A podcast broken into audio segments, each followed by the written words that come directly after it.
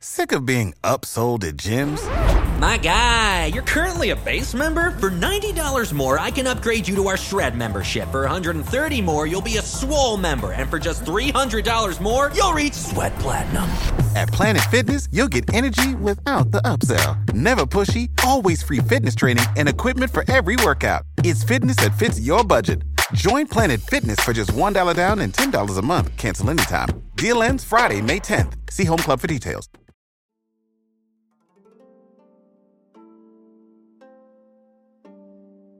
Bentornati a Storia di Roma da Mattia Stirpe. Questa è la terza ed ultima parte della serie dell'età dei Gracchi. Sigla!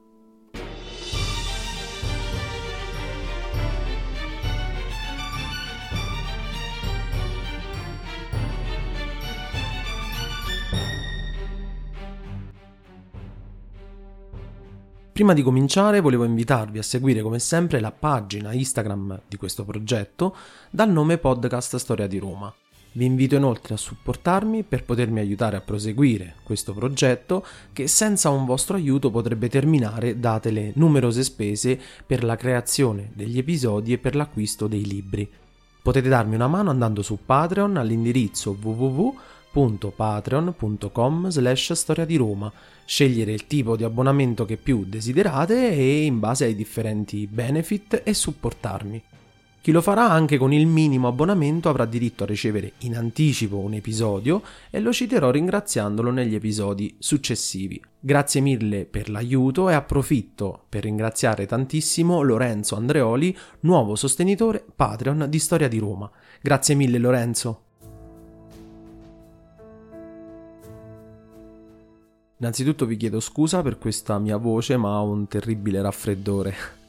Ci siamo lasciati nell'episodio 37 con che cosa? Con la riforma agraria di Tiberio Gracco, riforma che abbiamo già spiegato come funzionava nel suo complesso, nella sua forma, e abbiamo anche visto quanti nemici aveva ora il tribuno che, insieme al fratello Caio, faceva parte anche della commissione speciale. Il fatto della ricandidatura al tribunato per l'anno successivo accese ancora di più gli animi dei nemici di Tiberio, che, capeggiati da Scipione Nasica, allora con una carica di pontefice Massimo, attesero il momento giusto per massacrare in Campidoglio sia lo stesso Tiberio che i suoi altri 300 seguaci. Era la fine del luglio del 133 a.C. Ma come si era arrivati a questo punto? Sicuramente non era piaciuta ai ricchi senatori né la stessa riforma agraria, che sappiamo andava a togliere loro e ad altri nobili potenti molte terre, che negli anni erano state prese abusivamente. Poi c'era anche il fatto già citato che Tiberio minacciava il Senato di portare le proposte di legge direttamente davanti ai comizi un atto che si poteva fare di diritto, ma che non era consuetudine nella politica romana, e sappiamo che quando non era consuetudine i romani non la prendevano affatto bene. Come non era consuetudine ricandidarsi per il tribunato per due anni di fila. Insomma, Tiberio Gracco aveva osato dove nessun altro uomo poteva, o aveva potuto a Roma, e questo fece degenerare tutta la situazione, finendo poi con il massacro nel Campidoglio. Altro peso ebbe sicuramente la destituzione di Ottavio, voluta e ottenuta sempre da Tiberio Gracco, rigettando il veto posto proprio da Ottavio. Tiberio fu da una parte una figura che aveva capito come poteva muoversi all'interno del potere politico romano, aveva quasi perfino prevalso sull'autorità massima dei consoli. Questo probabilmente lo pose come prima figura in grado di anticipare il principato, nel modo di poter aver intuito come elevarsi ad una posizione politica più autorevole delle altre, ma questo è un concetto complesso. Attraverso le sue scelte azzardate da un lato, aveva però, anche se non giustificabili, scatenato la mossa dei suoi nemici nella strage avvenuta del 133. Dunque gli ottimati, in latino optimates, cioè i migliori, Chi erano gli ottimati? Erano i componenti della fazione aristocratica conservatrice della tarda Repubblica Romana. Dunque gli ottimati provvidero ad uccidere anche i suoi principali seguaci che vennero messi a morte. Il Senato addirittura salvò Scipione Nasica, pensate un po', mandandolo in missione diplomatica a Pergamo per regolare la successione di Attalo III, ma diciamo tutto questo era per mandarlo via da Roma per un po', giusto il tempo di far calmare le acque mentre lo Stato romano era spaccato in due blocchi. Nel frattempo rientra in Italia Scipione l'Emiliano insieme al fratello di Tiberio, ovvero Caio Gracco, fratello minore, ma che sarà, come vedremo, il vero rivoluzionario tra i due, quello che si propose di continuare l'opera di Tiberio fratello e che farà anche di più. Caio era molto devoto agli dei e ritroveremo questa devozione molto forte in moltissimi suoi discorsi. Era molto più abile del fratello in materia di oratoria, tra le migliori del panorama politico romano e vedremo anche di idee politiche differenti entra nella scena politica appoggiando una riforma che prevedeva il poter ricandidarsi più volte per il tribunato. Con un grande discorso riuscì a mettere alle strette gli oppositori politici e fece approvare, non però senza difficoltà ovviamente, la legge proposta dal tribuno Papirio Carbone nel 131. Scipione, acerrimo però rivale della fazione dei Gracchi, si oppose fermamente alla riforma e sembrava averne ragione visto il suo prestigio e potere all'interno del Senato. Ma casualità volle che all'indomani della decisione da lui presa fu trovato morto in casa. Le fonti raccontano alcune di una morte naturale, altre di suicidio, eh, ma anche di omicidio. Addirittura vennero accusate la moglie Sempronia e la sorella Cornelia, oltre allo stesso ovviamente Caio Gracco. Quest'ultima ipotesi è molto probabile, però non lo sapremo mai. Fatto sta che Scipione l'Emiliano morì a 56 anni. Qui capitò il primo grave dissenso degli italici. Nel 125 il graccano Fulvio Flacco, console per quell'anno, propose di dare la cittadinanza romana ai popoli italici che ne facessero richiesta.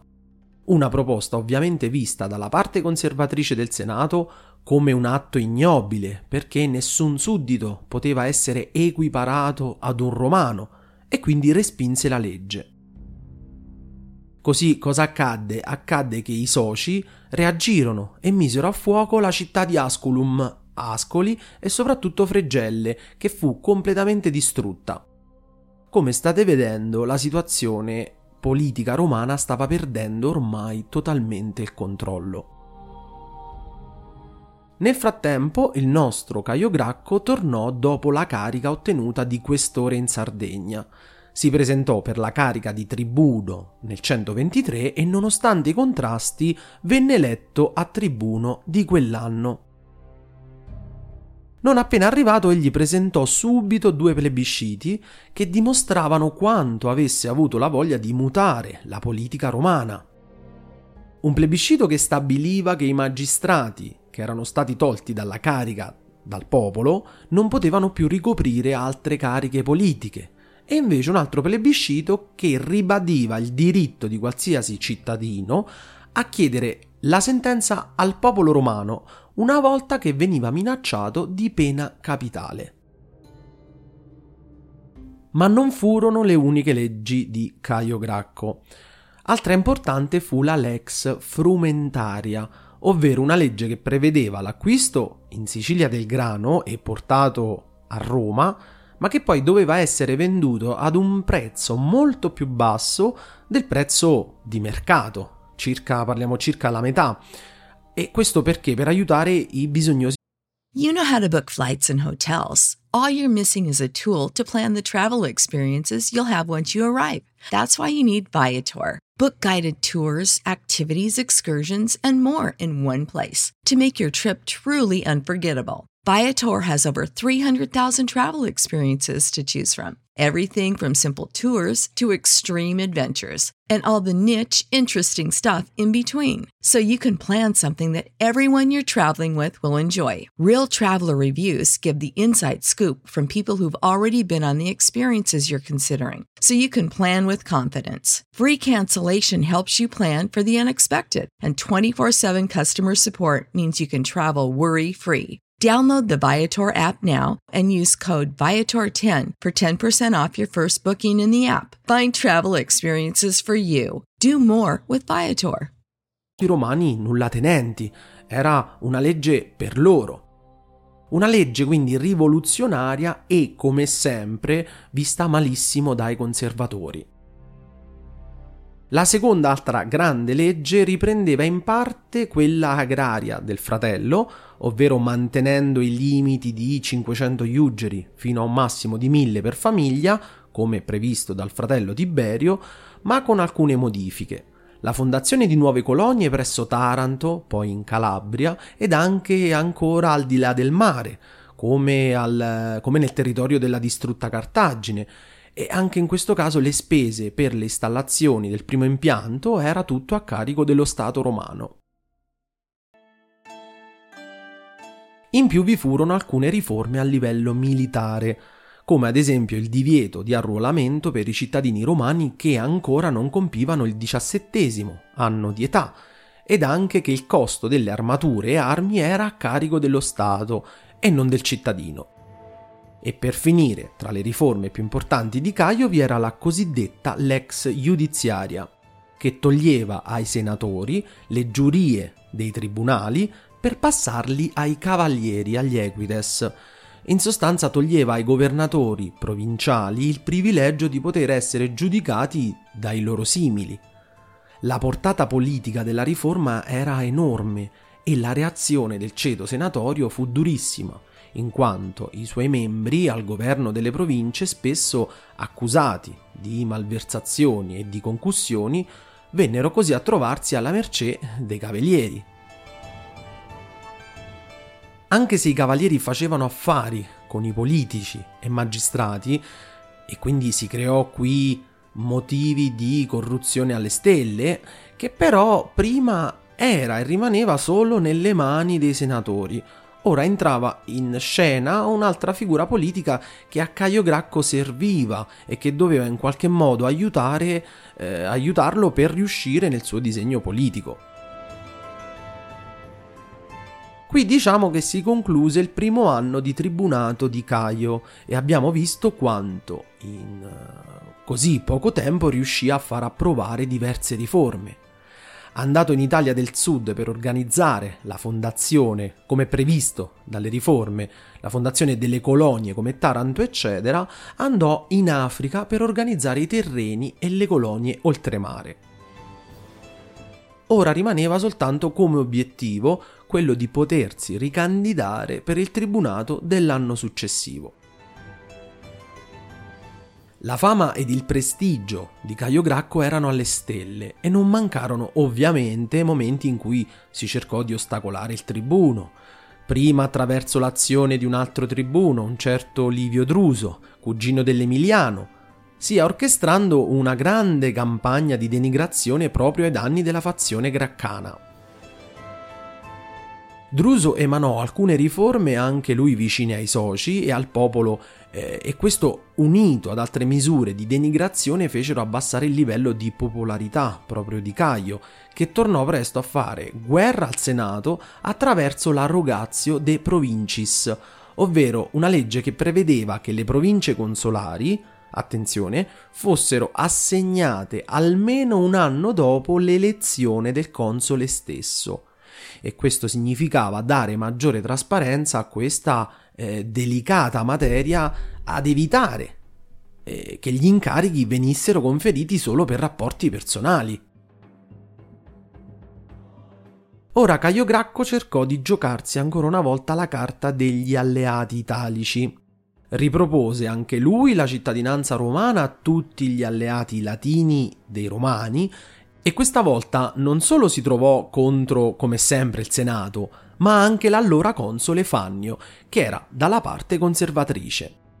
Il console, oltre a porre il veto sulla proposta di Caio, vietò ai soci italici, durante il periodo delle elezioni, di stare addirittura a 5 miglia di distanza dall'urbe.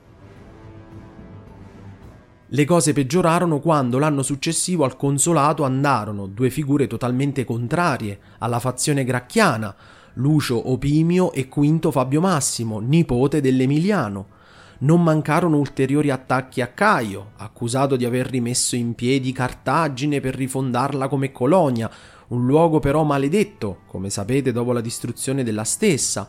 Insomma, Caio doveva essere annientato come il fratello Tiberio. E questo accadde presto. Nacquero ulteriori scontri, poi sfociati in una nuova zuffa armata nell'Aventino guidata dal console Opimio, i Graccani furono nuovamente massacrati. Flacco venne ucciso mentre tentava la fuga da quel massacro. Caio Gracco, invece dichiarato nemico dello Stato romano, si fece uccidere da uno schiavo per non cadere in mano nemica, mentre altri 3.000 prigionieri vennero fatti giustiziare senza processo e i loro corpi buttati nel Tevere come fossero immondizia. Era il 121 a.C.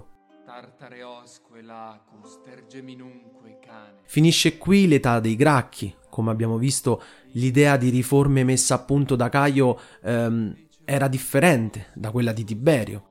Quest'ultimo fu rivoluzionario nei metodi che attuò. Vedi quando scavalcò il Senato portando gli argomenti nei concilia Vedi quando chiese le dimissioni del tribuno pari al suo livello per la prima volta e anche quando si ricandidò per la carica dell'anno successivo. Tutte cose rivoluzionarie per Roma. Caio invece tentò di rivoluzionare la politica romana proprio al suo interno, cercando di togliere potere al Senato per far entrare il ceto equestre, appoggiando ovviamente scelte più democratiche attraverso l'appoggio popolare. La vittoria del Senato fu quindi definitiva. Negli anni successivi la lex frumentaria di Caio Gracco fu pian piano indebolita e cadde la progettazione di molte delle colonie volute proprio dal tribuno. Addirittura venne concesso di poter vendere in lotti le terre appena date a qualche beneficiario e questo ovviamente ricreò il movimento corrotto e malato proprio che ruotava attorno alla gestione delle terre. Venne sciolta nell'arco dei dieci anni successivi la commissione triunvirale, addetta all'assegnazione ed esproprio delle terre, perché ritenuta ormai inutile. Di certo questa sorta di martirio, se da una parte fu una sconfitta, dall'altra però aveva indicato una possibile strada per cercare di cambiare la situazione ormai tragica a Roma. Fecero capire i due fratelli Gracchi quanto il popolo fosse importante per poter far pressione sulle scelte del Senato, e la linea dei populares, che si contrapponeva a quella degli ottimati, riconobbe sempre ai due gracchi la voglia di rivoluzionare e di combattere contro il potere assoluto ormai nelle mani del Senato della parte conservatrice. Io vi ringrazio per l'ascolto, se il podcast vi interessa vi invito a cliccare sul segui che trovate di fianco. Per domande, suggerimenti o qualsiasi altra cosa potete scrivermi a storiadiroma.podcast-gmail.com. Io vi ringrazio e al prossimo episodio.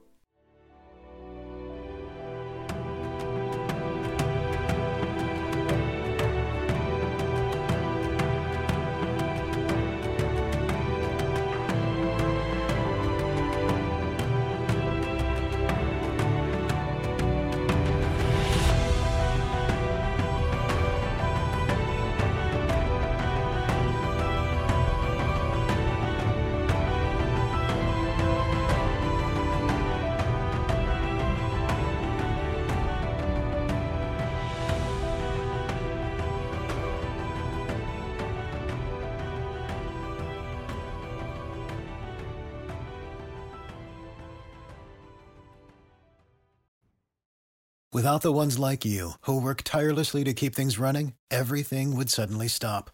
Hospitals, factories, schools, and power plants, they all depend on you. No matter the weather, emergency, or time of day, you're the ones who get it done. At Granger, we're here for you with professional grade industrial supplies. Count on real time product availability and fast delivery. Call clickgranger.com or just stop by. Granger for the ones who get it done.